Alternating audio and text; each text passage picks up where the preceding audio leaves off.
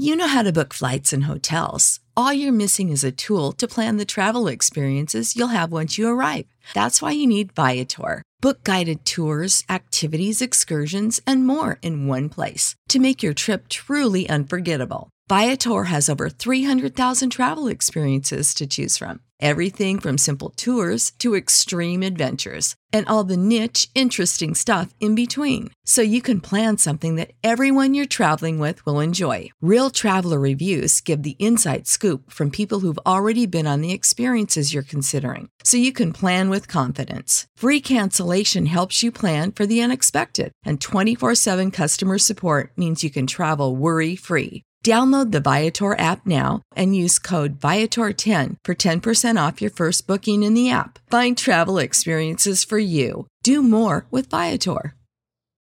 Without the ones like you, who work tirelessly to keep things running, everything would suddenly stop.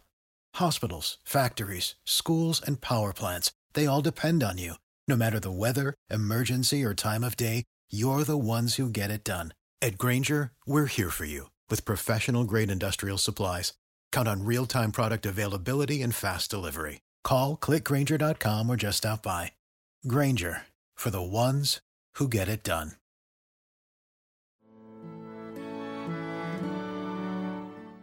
阅读是件美好的事儿，是对自己最有价值的投资。但我们现在阅读好书的时间被各种各样的噪音干扰，变得越来越少。 你有没有觉得自己的阅读量需要提高了？你想从今天开始多读些好书吗？来加入大狗熊的狗熊阅读计划吧！从二零一六年一月开始，大狗熊将为你每月阅读两本好书，并将书里的精华与你分享。通过专享的音频、视频和文档，在你耳朵和眼睛有空的时候，你随时可以与好书相伴。加入狗熊阅读计划，大狗熊陪你每年与二十四本好书相遇。详情请登录网站 readwithbear 点 com，或者是关注“狗熊有话说”播客的微信公众号“狗熊阅读”，月亮的月，读书的读哦。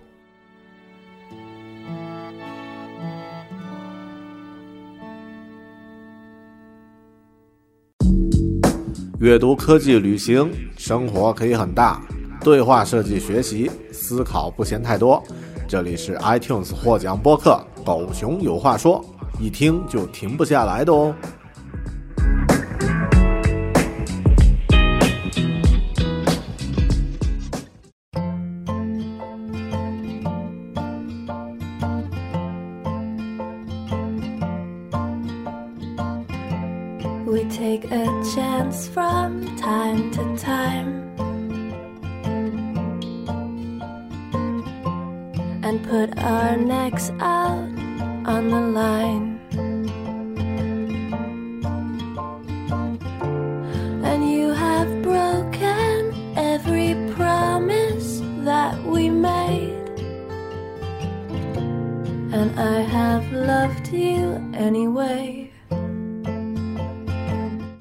Hello，大家好，这里是狗熊有话说 Bear Talk，我是大狗熊。今天呢，我们又来了一期，呃，有嘉宾朋友现场的节目，呃，不再是大狗熊一个人闲聊了。而且今天呢，我们在北京一个呃兼具艺术与科技气息的地方七九八，但是我们今天不想聊太多关于科技的东西，因为今天我们请到的嘉宾呢，是一位非常。呃，反对这个创业，非常不喜欢呃科技的因素，但是呢，其实呃，他活出了另外的一种生活的可能性。呃，今天我们请到著名的作家，然后也算现在的呃个人创作者，不能算创业者啊，吴昂老师，然后来和我们聊一聊他的在。这个网络的年代，他如何作为一个文艺青年，在这个网络时代的生存指南？好，我们现在有请汪老师给大家简单开个头，呃，介绍一下自己吧。啊，就这阵儿说的此处应该有掌声。嗯 嗯，大家好，呃，我是大狗熊的。网友，我们第一次见面，然后没想到他真的把那些录音设备都搬到我面前，我一看还挺简单的，也没有想象中那么可怕。嗯，所以我一直对李公然抱着一种出于无知和盲目的崇拜，今天也可以打消了。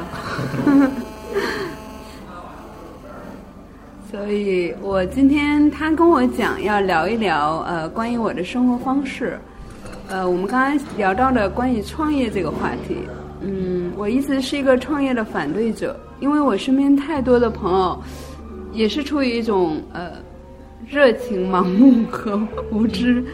就是投入到创业这个坑里了，然后弄得自己特别的精疲力竭，因为他有什么 A 轮、B 轮什么的哈。对。好像这个这些术语我是被迫知道的，因为大家都在谈。对对，其实我们现在在这个咖啡馆呀，或者说在这个北京的呃一些主流的地方呢，你经常在一个呃公共场合一坐下来，旁边就会有人在聊。好几亿的项目，对，好几亿的大平台，然后呢，呃，各种呃社交媒体互动啊，O to O 啊，呃，其实很多东西，呃，如果退一步来看，似乎是呃是一些表面的东西，或者说它太过于嗯太过于进入到一种一种气气场里面，就是一种漩涡里面，然后你会觉得，哎，这个事儿我也可以做。或者别人也在做，那干嘛我不去做？但如果呃真正仔细去想的话，会发现它是不是又是另外一种工作的束缚？那这一点，刚刚我和汪洋老师也聊过，就是跟更多我们现在这个，嗯，这个大家是因为打工打得太累了，然后想去创业，但是是不是这个创业真的是一种解药呢？我觉得这个听听王老师的意见。呃，我觉得呃，平心而论。工作只应该占有一个人生活的多大的比例是最好的、最舒服的，这个是你第一要考量的目标。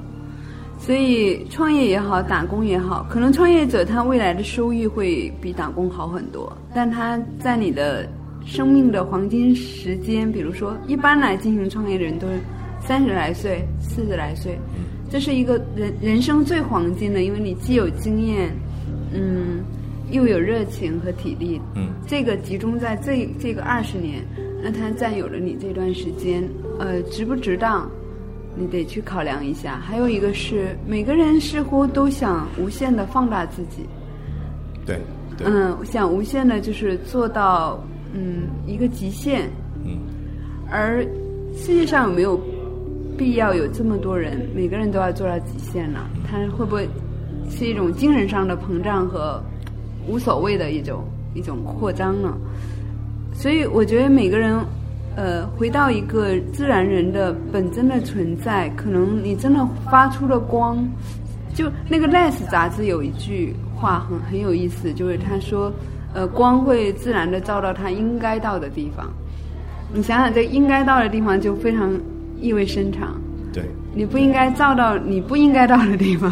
是。你作为一个灯泡，你不可能照。方圆十公里，对 对，所以你把你这个生命这个光照到你能够辐射到的地方就够了。那可能创业这个东西，它适合某些人，它不适合所有人。那这个所有人，他如果虚耗了几年时间在这里面，他应该时刻的去保持一种反省的心。哎，他不适合我，我就走开了，我就去选择一种也许更。小的，哪怕去种块地，开个小工作室，做点手工活儿，开个什么小卖部，对你总有一个方式是让你觉得工作时间的时长、占用的精力不至于把你这个生命给撑的，就是有点儿。你本来是一个一百斤的人，撑到好像有两百斤，那皮肤肯定要爆炸，就你你的那个比例不对了嘛。对，嗯。哎，其实刚刚呃，汪洋在说这个创业的事儿的时候，我在想另外一个事儿啊，就是我们古代的这个人呢，他为了把自己尽量的扩散开，就是用的是一种比较原始的方式，就是传宗接代，就是生衍啊繁衍，然后这个基因嘛，就是把自己的基因尽量。扩张啊，比如古代的唯一能够有这样特权的人是皇帝，因为他可以呃娶很多老婆，然后这个生很多孩子，而且不用考虑这个抚养的问题。嗯，那现在这个创业的呢，呃，创业的这个人或者说每个人的这个一个本性呢，可能也是想把自己的这种不管是影响力啊，或者是呃财财力啊这些方面受到一种，社会肯定，对，给他也是做一种扩张。成功。但就像刚刚说那个概念啊，就是一个灯泡，它能照多远是有它的一个局限性的。对，然后我们从小受的教育呢，我觉得特别咱们中国的教育啊，好像不太让人去认识自己，嗯就是有一个你不知道自己盲点呃自知之明没有，嗯然后呢就会，呃，以前呢是陪着大家，就是很多人是陪着精英的同学去学那种复杂的课程，嗯然后我们不一定用得上，然后现在呢又会出现就是大家会，呃。也是同样跟随着这个其他呃少数人的这个脚步，就是我也去创业啊，我也去干其他的事儿。嗯但其实这个事儿是不是真的适合自己，这个一定要认真考虑。嗯，然后刚刚那个，嗯、忘了还说过，就是他们在做一个淘宝的一个呃一个一个店啊，然后杂货店，啊特别好玩儿，不是，对，特别好玩儿，就是什么呢？连网店都不是。呃，他连这个呃呃，就是可能会比买的人这个顾客更了解顾客的需求。嗯那这个呃，也也从刚刚我们那个话题也可以过渡过来，因为它属于一种，就是能够更更准确的看到自己，可能我们嗯自己现在做不到这一点。嗯啊，能能聊聊你这个这种这种模式其？实这个事儿，我们有这个想法是，呃，大概一年多前，跟我的一个好朋友，我们两个都喜欢穿这种叫文艺森系的女装，嗯嗯。到处去找这种袍子一样的衣服，嗯品质更好、更有风格的。然后本来想开个实体店，在北京城里转了两转，其实两个人很慵懒，大概就在胡同里转了一个多小时就放弃了。问了两家就觉得好贵，又很累，又要去打听。然后，但是还是那个开店的心不死，因为我的工作室很大，我在那个一个艺术区里面租了一个带院子的大空间。嗯嗯然后我说，要不就搁在我店里吧。然后哥进来了以后，我们就开始拉一个微信群，就是同样喜欢穿这种衣服的朋友，先把他们拉进来。嗯然后我们就去进了一批货，他他负责掏货，我负责卖货。他掏来一一小批货，其实量特别少，但是很快就卖光了，因为这几个朋友消化能力还蛮强的。就在朋友圈里，对对。对，对一个小群，然后我们就有信心，又就一个月里面好像就为此就进了四次货，我们就觉得很成功了。啊然后后来，因为我的性格是比较爱做主的，我是水瓶座嘛，他是天蝎，他也很爱做主。我们就说，哎，我觉得我们的顾客的现在的品味还不如咱俩呢，还不如我们替他们做主。后来我们就开始采取，就是跟他们初步先沟通。一般我也没有出奇的耐心去讲很多细节，我说，要不我帮你选吧，嗯你大概要多少钱几件，然后倾向于要袍子还是外套还是帽子还是包，他大概会把品类和呃款的几件数的需求随便就先告诉我，然后我就说那我选好了给你发过去，我也知道他的身高体重和照片什么的，有些是朋友，有些不是。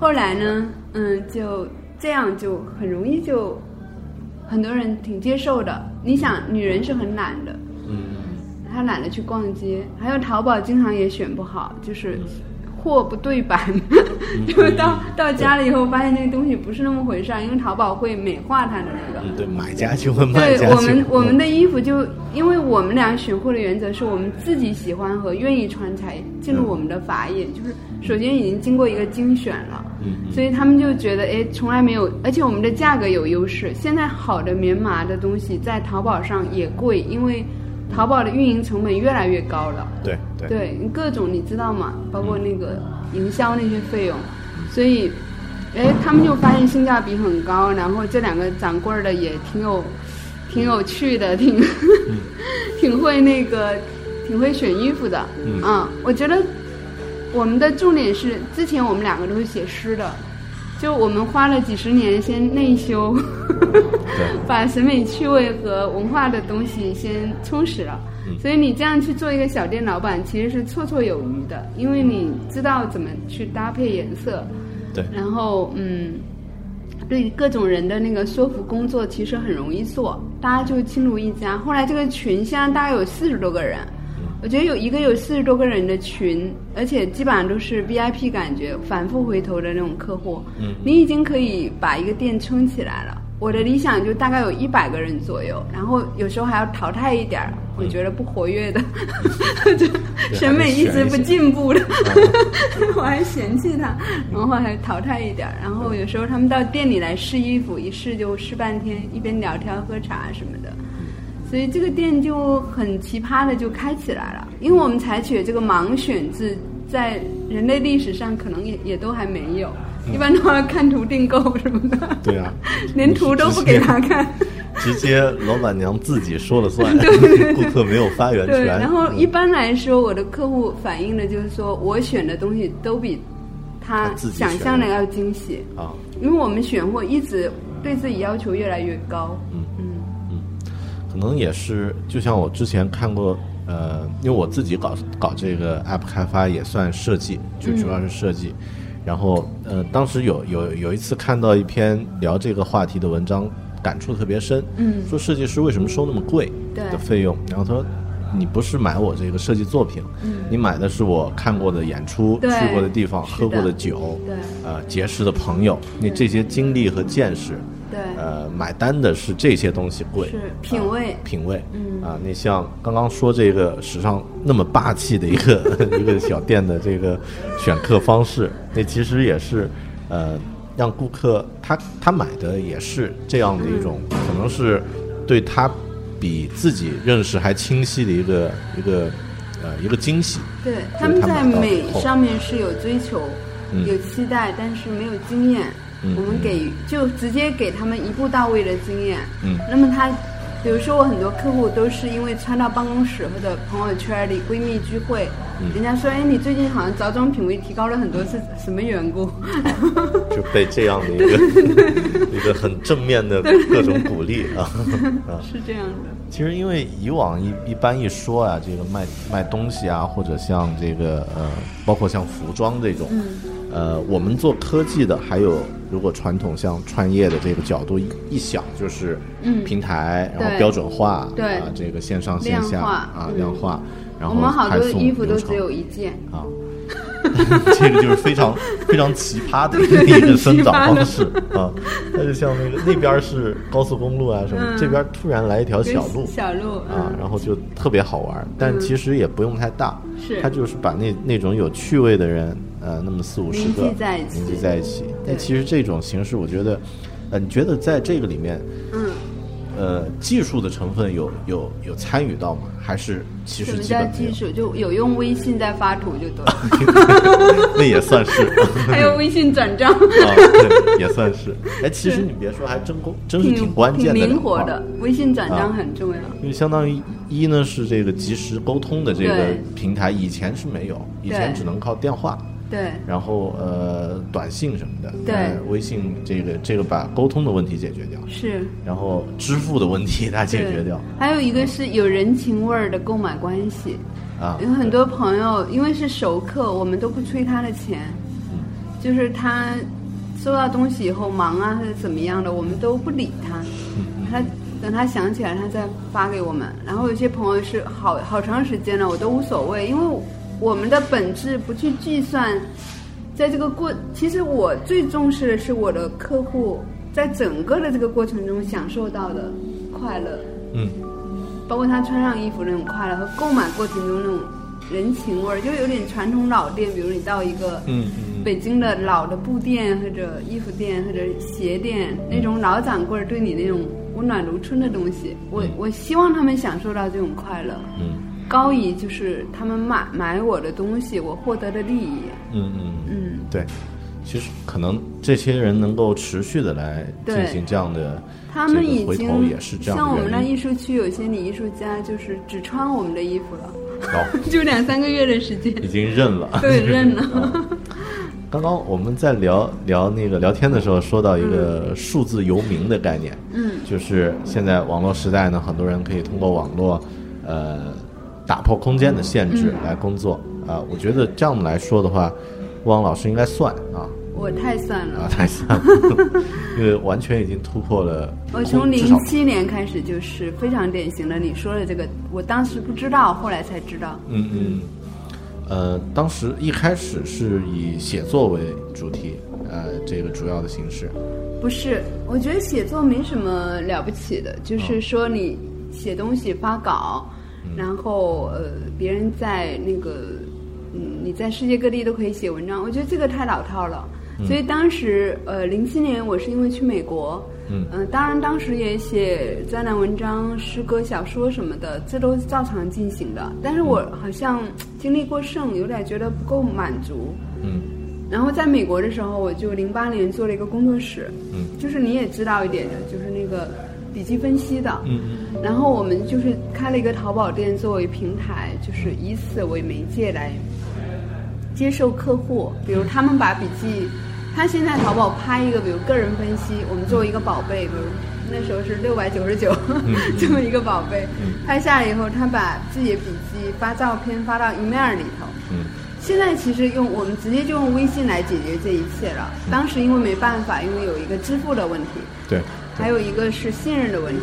嗯然后我分析完了，开头时是是写下来的，后来我觉得挺累的，因为平时就写东西挣钱挺累的，我就开始用音频分析，音频给它发回去，然后那边就点发货，就就这样运运作起来了。所以我当时人在哪其实都不重要，对是有个助手在北京帮我打理，就是接待客户啊，然后淘宝后台管理的这这些事情。嗯嗯。你其实当时就已经突破了这个空间的限制。对对对，嗯，我当时的想法，其实我那时候就很清晰，说我的工作要不因我的地理位置而受任何的限制，嗯包括所谓的时差什么的都不管它。嗯所以包括后来零八年的嗯半年之后，我大概十月份做了这个工作室，然后零九年就开始给学生上网络课程。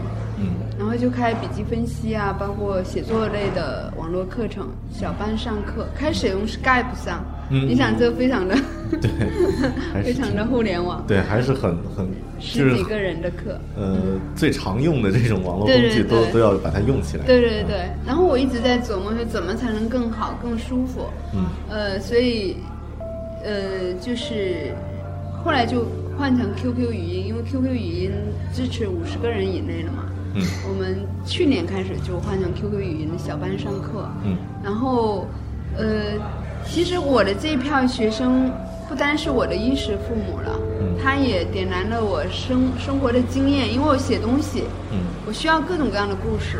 嗯。他们很多先是我心理咨询和笔记分析的客户，再就是想学笔记和写作来当了我的学生。嗯然后他们整个人生，你想从零八年、零九年开始到现在，已经有一个历程了。他们这期间结婚生子、工作变迁，然后各种呃人生的这种跨越什么的，我全部都跟跟进了。而且活生生的，这都不是不是那种凭空想象出来是，就是有点孔子跟他们的弟子那种关系，很深刻的啊。精神上的那种联系。嗯，嗯呃，你觉得这种突破空间的这个限制，嗯，呃，有没有突破这个呃，就是人之间的这种呃以前的这种传统的合作关系的限制呢？因为其实我我自己有这样的一个感觉啊，就是我们大部分说到啊数字游民，好像会觉得，呃，我就只是换个时间、换个空间来办公，但我觉得这个这个只是表象，嗯，就是深层次的东西呢是，呃，你要有呃一个可以信任的这个合作关系，或者说这个顾客关系，或者是其他的这个伙伴关系。那这种关系，你觉得呃，在这个时代呃，和以前有什么有什么区别吗？就是我切身体会到你说的这个状况，因为我的学生，我当时为什么上网课？可能水平的天性里面有一种教育平权的理念，啊，就是我不愿意只在北京开这个课或者在上海，就是上实体课的问题，就是只有大城市的学生才能拥有这个受教育的权利。对，我是要那个 全国不管多犄角旮旯的地方的学生，他只要有途径能跟我联系上，他就可以报这个名上这个课。所以，你想，我有很多学生都是二三线城市来的，嗯，生活的圈子非常的保守闭塞，然后从事的行业，我大概有三分之一的学生基本上都是女学生，这是第一条。第二条，三分之一学生都是从事财会和金融，的女孩，就是比较传统意义上比较安定稳定的这个稳定而枯燥无聊的行业。对，呃，生活的圈子非常的闭塞保守，没有任何伸展手脚的空间，也精神上没有飞的那个空间。嗯，所以他们进入到这个小私塾以后，他们感觉到，哎，有些人其实心高气傲的，也有自己的想法，有个性，他很想找到同类。嗯嗯然后在这儿，他突然哎，一下好像有一个破冰，有个冰窟窿可以呼吸了。嗯嗯就结交到了一批全国各地的这种对同一个东西感兴趣的朋友。后来他们其实不单在这儿学习笔记或者写作，他们互相之间的友情，就是比一般的那个人际关系，比他身边所有的人际关系都值得他信任。所以他们在群里是无所不谈的。嗯，对，好像变成一种呃，不用受呃本地的这些呃传统的关系的束缚。嗯有的东西他可能跟当地的朋友是无法聊。对一方面别人理解不了，一方面可能有一些实际的客观因素的考虑对虑，。包括他们婚姻上的压力、情感上的负担、工作的这种不满，他就把这当一个树洞。然后他的一些小梦想，别人觉得好奇怪，你怎么想当一个笔记分析师呢？嗯。一个好好的会计的工作不做，对在琢磨什么？呃，像我们自自己经常开玩笑说，昆明是个八线城市，是就是它很多细节，呃，人的这个呃一些是呃礼貌的程度啊，各方面其实很受限。嗯，然后有的时候呢，你真的如果自己觉得自己在那个地方是异类，嗯你不一定代表你是比较差劲，或者是呃你真的是呃糟糕的嗯糟糕的。反过来，可能这是你的天赋或者是是一个闪光的地方。对啊，但以前呢，像北上广呢，嗯它有这样的好处，就是大家都来到这个城市，然后大家来到这里，说明是有追求的，对对，一定是心里有梦想，然后觉得我不去考虑雾霾呀不去考虑这些普，通的平庸啊的生活。对，那克服一些阻力来到嗯这里，然后有同类。对，你通过现在这个网络呢，其实某种程度我们也可以找到同类，是而且呃可以。呃，就有点那种穿越时空的感觉，对就暂时我有一个小洞，抽啊离了啊嗯，就可以可以离开啊，穿越一下，然后可能你那过段过了那段时间，你还得回去，是，但至少呢，心理上就不会一直被被呃被压抑在那样的一个一个环境里面。对啊，这点我其实也挺有感触的。啊、是。是，嗯，然后说到这个呃，刚刚说到这个笔记分析啊，嗯，您当时怎么想到就是做这样的一个呃，其实它是一个心理分析的一个服务了。应用心理学的一个分支。嗯，对笔记心理学。当时是怎么想到做这样的一个尝试的？呃，九七年我读研究生，我的同班同学有个男生，他会看一点点笔记分析，他经常给大家看，我就接触到了这个东西，然后产生浓厚的兴趣，因为我是个好奇宝宝。嗯诶，他这个也不是算命，也不是什么测字，还挺灵的，嗯怎么回事啊？我就去琢磨，然后自学成才，嗯花了很长很长时间。因为这期间我在三联生活周刊做记者啊，就有机会和可能去每天遇到很多很多的陌生人。然后记者我又是做那个调查记者，是最难啃的那一块肉，所以就经常要去磕开别人的心灵。然后我的方法就是用笔记分析，嗯，特别是刑警啊、律师啊这种，就是职业面积很很厚重的这种人，啊你越需要一个能够打动他内心的敲门砖。然后包括因为笔记心理学还在那个人力资源上会有应用的嘛，所以比如当时我的部门主任已经招聘的时候，都是把那些应聘的人的笔记拿来给我先初筛一下。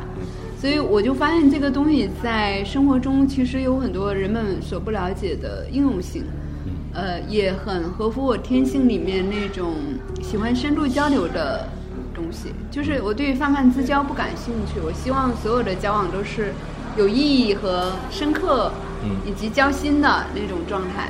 那这个东西它作为一种工具，很容易就是我我通过笔记分析结交了我后半生的大部分朋友。哦，其实它可以打破以前的一些对呃障碍，或对，者说面直接。切入主主题，直接的大家就把内心敞开那种。嗯，对，嗯因为我自己之前是了解过，呃，我以前看过一本书叫那个《把妹达人 》，嗯然后里面就说到笔记呃笔记分析因为就是那种啊、泡妞的，就是用用它来这个呃快快速看哦，嗯你你你心里是不是会？然后当时觉得哎这个事儿还挺神的，是是后面听说有一把个妹就太初级了，啊，对对啊来说，，就最初级的应用。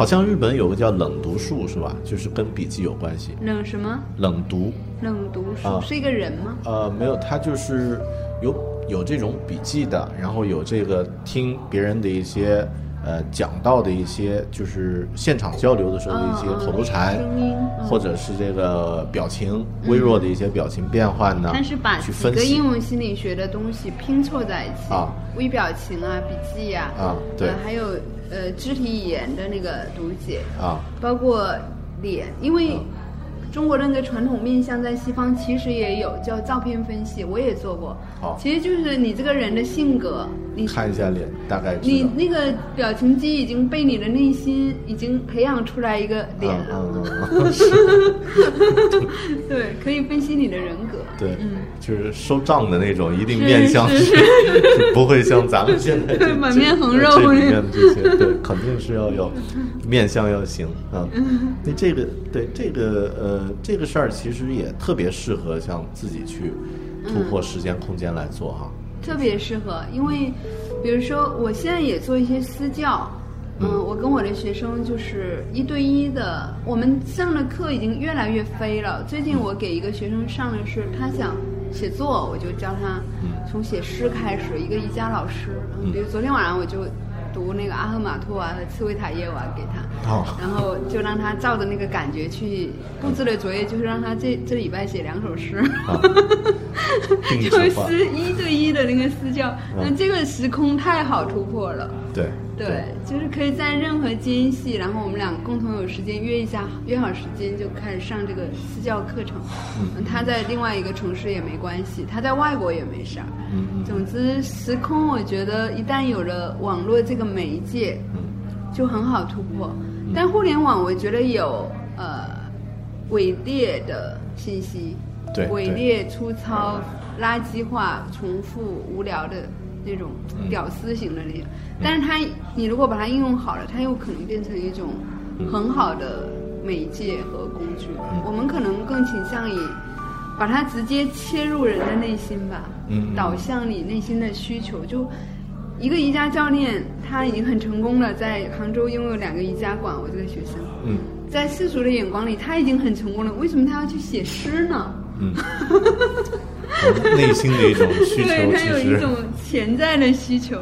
对那我来帮助他把这个能量释放出来，也许他成为一个很好的诗人，也未可知。嗯，或者他能够通过这样的一种培养他自己的品味和美学对，然后反馈到他的瑜伽的这个主主事业中比。如说，我这个学生，他既是我的笔记学的那个学生，嗯。也上我的写作课和读书课，就他是我全方位的客户，嗯。也买我杂货铺里的衣服和茶器，嗯嗯。然后甚至想买我的藏书，说老师你有多的就卖给我，哦。他就全方位的信任我。我觉得这种信任，它是不是一种买卖关系？对，他可能想拷贝我的一部分人生，或者说嗯。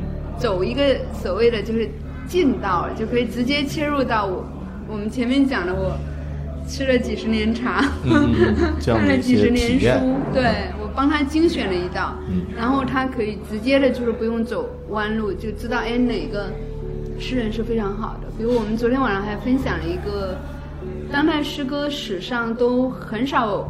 就是大公众很少关注的一个女诗人叫伊蕾，嗯，我们是肯定不知道伊人的伊 啊，花蕾的蕾，她的作品非常的好。那他就会问我说：“比舒婷怎么样？”我说：“那还用说吗？嗯我我推荐呢。”然后就开始读他的诗，呃，著名的长诗叫你不不来与我同居。那最有趣的是，昨天下午伊磊在我那儿喝茶。哦，所以这个时空上，你想，我一个外地的学生，他怎么可能跟伊磊去喝茶或者见面？对就是没有这样的机缘。但是因为我这个媒介，哎，他就感觉到很亲切可感。这么好的作品，这么不为人知的一个小众的诗人，嗯然后现在还活灵活现的存在那个空间里，还有人跟他接触了。嗯所以我觉得整个过程就很奇妙。嗯嗯嗯，我每天好像都在这种奇幻中度过。对，也特别飞啊，对对对 特别飞的这个状态。哎，呃，我我之前了解到这个吴王的这个资笔记分析其实很贵的啊，就是如果是呃按照普通的就是不不接触到这个领域的人来看，呃，因为刚好我在看呃鲁鲁在写字，你能不能简单帮他看一眼这个他的他的性格什么的？嗯，好。你看他的字都字字挺挺小的，嗯，其实他内心是很害羞和不确认，是需要很多后天的鼓励和再三的肯定。就是他嗯自自身的那个人格，小时候自然养成的那个人格是害羞、不自信、怯弱、怕受伤害、很脆弱、敏感、嗯小心翼翼的，像个小动物一样的。那么他后天的那个勇敢的因素，是因为他有点各色，有点讲自己的个性，嗯还不是那种真正的就是随顺自己，所谓任由命运摆摆布那种女孩子。嗯，所以她还有点倔强。对，还有点那种，呃，哪怕是一只蚂蚁，它也要撼撼动，慢慢的撼动一棵树的那种劲儿。嗯所以她会花很长很长的时间去靠近他的目标，嗯并对这个目标深信不疑，哪怕是个错误的目标。嗯就是他有那个愣愣的倔强和呃发自内心的信任自己所确立的这个目标的这种本能。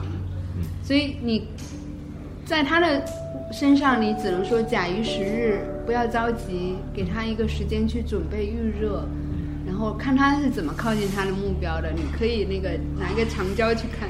啊，作为一个观察者，做一个观察者、嗯陪伴、鼓励者，然后嗯对他是无条件的去肯定。如果你作为他的伴侣的话啊，其实他需要全方位、无无条件的肯定和拥戴，嗯嗯然后需要很多很多的积雪。嗯因为他有时候会退下来，就会觉得啊，何必呢？嗯 何苦呢？就是他不是很容易进入那种嗯，极其就是自我肯定的那种状态里面。嗯。他需要很多外界的补给，所以对于他来说，找到一个温厚的人很重要，嗯。宽容、温厚，理解他。嗯，我看出来了，然后能够呃发自内心的认可他的这种性格里面的方方面面，他有小女人的那种东西，然后也有脆弱的东西，有有时候有点多疑和敏感，不是非常豁达还，那这这跟他生命能量有关和阶段有关。如果随着他越来越靠近他的人生目标、自我实现了以后，他会变大，嗯。他内心的容量是在那，只是他还没有给他那个房子还没有修起来的感觉。对他其实很也有很大的那个东西，这个大的空间和感觉是，比如是，比如他不拘小节，不计较金钱利益，对吧？嗯嗯嗯也呃对对朋友非常的无条件的付出，对家人什么的都没话说了，所以在他的品质的范围内，他不在那些无谓的小小市民的那些东西上消耗他的能量。他所有的注意力都说我要自我实现，我要变成一个大蚂蚁。是不是说的太对了？是不是觉得，呃，汪老师比你自己还更了解自己？对我们每次做笔记分析很好玩，到后半节，比如说你画个圈儿，想着大狗熊，我们就玩一个游戏，想着它画一个圈儿，嗯，然后我来分析它。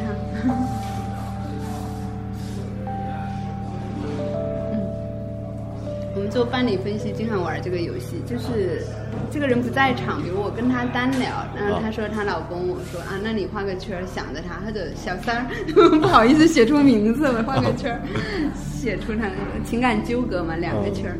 然后就开始聊，后来我们俩就好像闺蜜在聊，素未谋面的这个 这个第三第三个人一样的，就聊得特别开心，把他小时候的事儿就就笔记分析师的生活有时候挺奇怪的，是 包括爷爷奶奶去。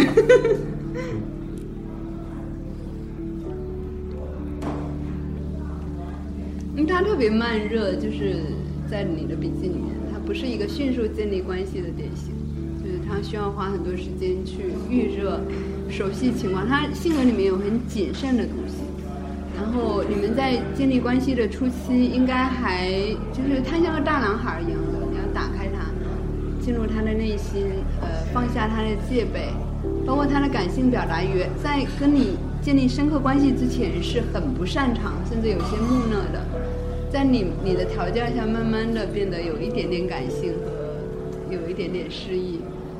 你立下了汗马功劳，因为你特别有耐心，你就是一个小蚂蚁人格，然后，呃，他都快哭了，立下了很大的功劳，然后让他慢慢变成一个成熟的、独立的男性，就是确立他的人格。其实，在你们的关系里面，这是一个典型，就是两个人互相成就，你成就他的那个别人不看好的东西，他成就你身上那种。趋向于成熟和感性的东西，嗯，然后你们的融入的过程其实是花了很长很长很长时间，嗯，然后在这个过程中，你们遭受的呃压力其实不是外界的，不单是外界的，还有一些两个人个性的冲突，冲突也不明显，你们不会激烈的去爆吵或者打架或者，你们那种时候两个人都生闷气，不不交流，在初期啊，后来慢慢发现这种方法不对。但是你你们一定有一方是反省的，可能是他，对，你会去修正这个沟通的模式，然后他是比较容易一下就躲到一个小洞里，就是鸵鸟一样的不面对现实，嗯，然后慢慢的你把他拽出来以后，嗯，两人你是一定要当天问题要当天解决的，就解决解决解决，然后第二天就好了。太好玩了，建议大家都去报一下，报一下吴老师的那个笔记分析课，肯定会发现一个完全不一样的自己。对，我们也要好好玩一玩啊！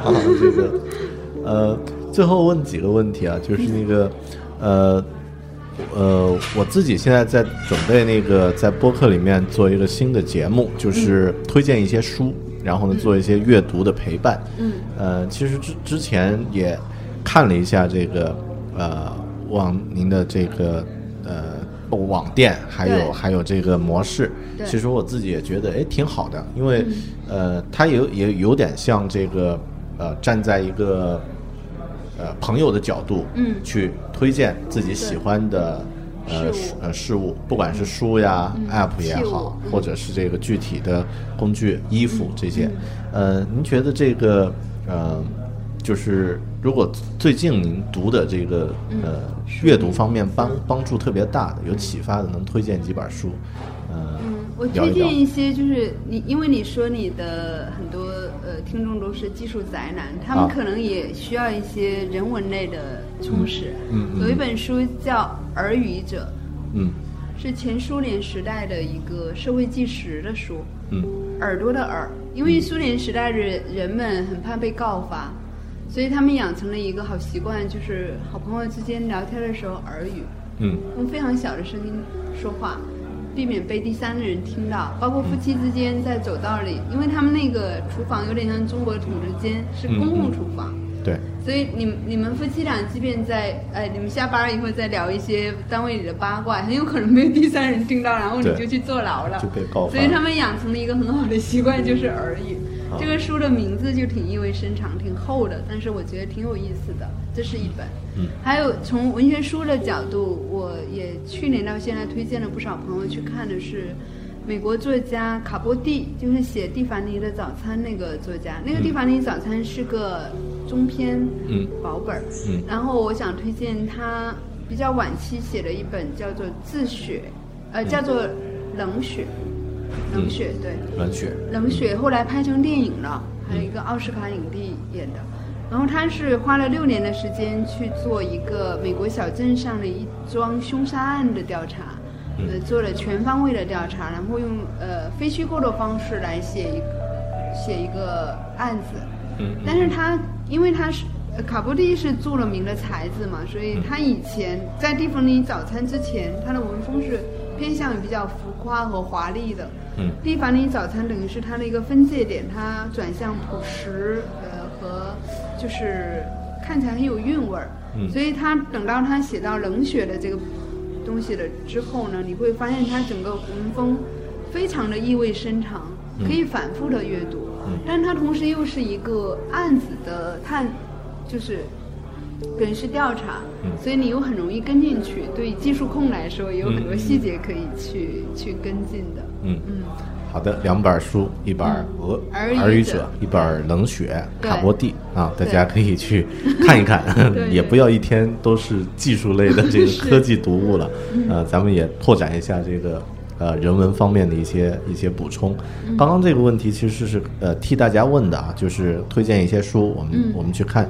接下来这个问题，我想呃留给我自己问，就是呃我现在准备那个阅读的这个节目呢，其实形式有点儿嗯、类似于呃我每期推荐一本儿呃好的书，然后呢我会很认真的去看这本书，然后给它呃做一些自己的理解和分析，然后呢呃这个分享给呃参与这个阅读的朋友们。呃，那这个这个形式，呃，汪，你觉得有没有什么建议？就是以你刚刚这个从事的这个笔记分析啊，或者像刚刚那个手工店的这种形式，呃，你觉得有没有什么可以提的一些建议和呃 tips 来分享 分享一下呢？关于阅读，我开了一季的那个夏天的八周的读书课，啊我有一个深刻的体会。嗯就像我要把别人的衣服衣柜里的衣服换掉一样，我想把很多人书架上的书换掉。嗯所以我觉得你对你的会员和听众可以采取一些简单粗暴的换书架。嗯我们的第一节课就是让学生拍你书架上的照片儿，我来点评。嗯我说，哎，我一看你的这些书目，我就知道你是什么类别的读书者，比如说跟风的，看畅销书排行榜的，嗯呃，看那些心灵鸡汤的，嗯还有一种是特别保守的，文学观念停留在二十年前的，嗯就毫不留情的批他一通，他就知道，哎，原来我的读书品味是很糟糕的，嗯还不到那个段位上。然后，因此我的读书课程里有一个学生诞生了开一个独立书店的想法。嗯等到他开始采购书的时候，他又面临了一个巨大的恐慌，因为他发现把整个读书课程里面涉及的书，包括同一作家的不同的书，汇集起来也才二百多本，根本不足以开一个书店。嗯他之外之外，他都不知道要选什么。我对说这是不是你遇到了，就是人生就是第一个问题，就是你发现以前读书的积累也好，品味也好不够，所以他这个是个鞭子，就鞭策他短时间内去了解更多。嗯所以你也许可以在这个读书课呃读书节目里头去引导大家购买一些对的书，嗯和换掉自己书架上。其实你让他不读什么书也很重要，嗯黑名单上的书也很重要。就这类书你以后不要再看了。我就会列出几个畅销书作家，我说那个都是没营养加有三观不正的东西，不要再看了。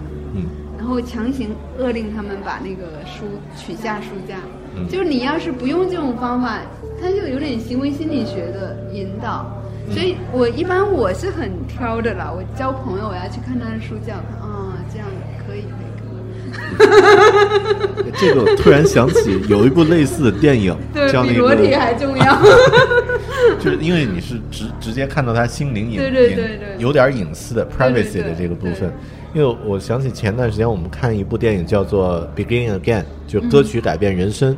嗯然后里面有一个情情节呢，是两个音乐家说，我们到还没有到可以互相分享歌单的程度。对对对，就是因为那个呃，我给你看的话，你你就相当于你就走进我的心灵了。对对对。啊，其实这个有点这种意思。有点像，啊，有点像。也挺好的，这个建议挺挺好的好的，啊，因为可能要简单粗暴，对。然后要要做一些呃，就是呃，对黑名单的这个引导，觉得也对，黑名，单就是你让他不做什么比做什么还重要，嗯。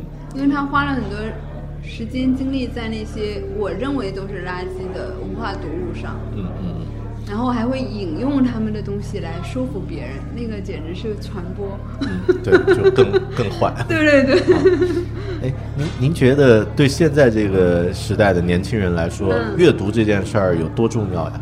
或者说它重不重要？阅读最后变成了一个呃，就是你除了人人这个肉体是会衰老的嘛，但阅读会让你保持一种非常有稳定性的一种积累，所以你看一个人最后过了四十，你还跟他怎么交谈？嗯交谈的内容是什么？其实阅读就变得很重要。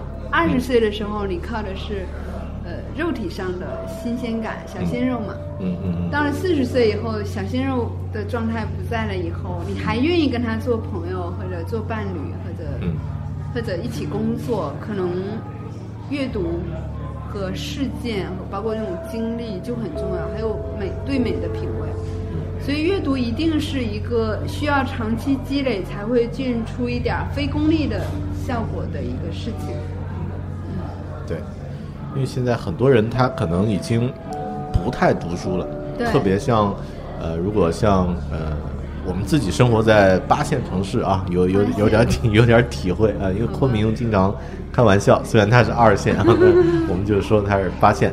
那这个周边的朋友，或者说有的时候，呃，交流一些跟阅读有关的东西呢，我就碰到刚刚您说那个困困惑，对。就是有一些三观不正的东西，反反而变成一些主流观点，对。被被被拿出来宣扬。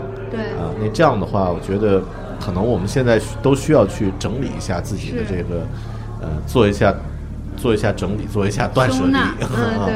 把自己呃脑海里的这些东西也做一下清空。对。还有呢，就是呃，因为现在的人大部分他习惯于轻度的，对，就只是呃看看微信的文章，嗯。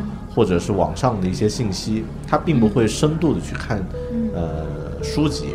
那这块儿也是，您您觉得这个这个事儿怎么看呢？就是这个，我觉得这个需要呃习惯的养成和培养，就是比如说我的读书课程就会让学生布置作业的心态，嗯，那下次我们就要讨论嘛。还有一个是，其实小群体的阅读特别好，嗯。就大家一起在看一本真正好和吸引人的书，呃，保持那种哪怕是网上的见面，然后来讨论这个书，因为互相有一个交流。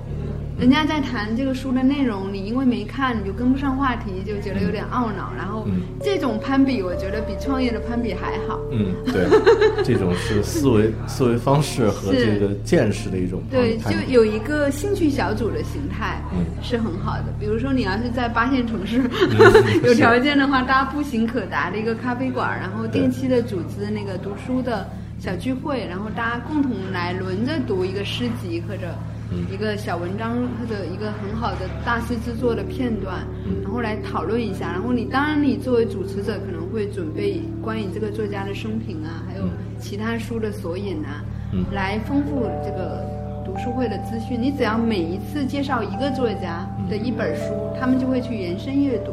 嗯我说，所有爱读书人从来都不会发愁自己该不该，就是有没有下一本书要读，因为他自然就知道了嘛。你说海明威很好，对你看完海明威的 A，你就会找 B，B 找 C，然后读完海明威啊，美国其他作家同时代又有谁？嗯然后男作家又有谁？自杀的男作家又有谁？你自然有一个很多很多的可以延伸出来对对对。好，哎，这些建议都特别特别有意思，而且是、嗯好玩儿对好玩的。还有就是马上就可以去实现，不管不管在哪里都可以去实现。对嗯，好的，那其他就没什么了。最后，请这个欧阳老师为所有听节目的朋友，因为大部分我们听节目的都比较年轻，嗯。一般都是二十多岁，也有一些学生，也有一些刚工作的朋友，嗯。呃，就是说一两句话吧，就是呃人生建议也好，或者其他方面也好，啊。每到这个环节，我都只有一句话，我觉得是时候让你们给我提建议了。反过来，好的，嗯，好，感谢感谢汪老师，呃，我们呃具体的关于汪老师的一些资料，还有一些信息呢，会在这期节目的呃这个介绍的页面里面会有，然后也请大家去关注。呃，大呃，汪老师说一下您您的这个社交的联系方式吧，或者最好的是新浪微博吴王，啊。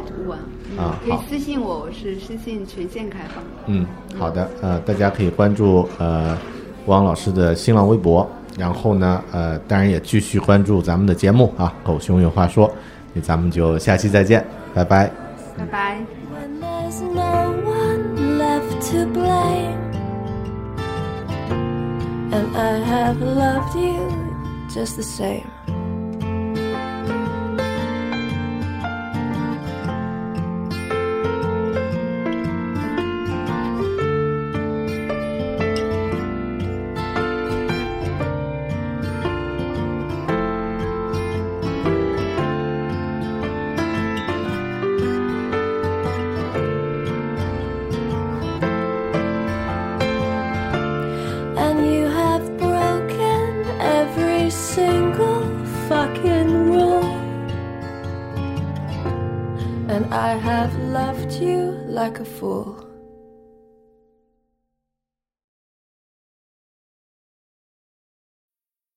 Need mealtime inspiration, it's worth shopping Kroger, where you'll find over 30,000 mouthwatering choices that excite your inner foodie. And no matter what tasty choice you make, you'll enjoy our everyday low prices, plus extra ways to save, like digital coupons worth over $600 each week. You can also save up to $1 off per gallon at the pump with fuel points. More savings and more inspiring flavors make shopping Kroger worth it every time. Kroger, fresh for everyone. Fuel restrictions apply.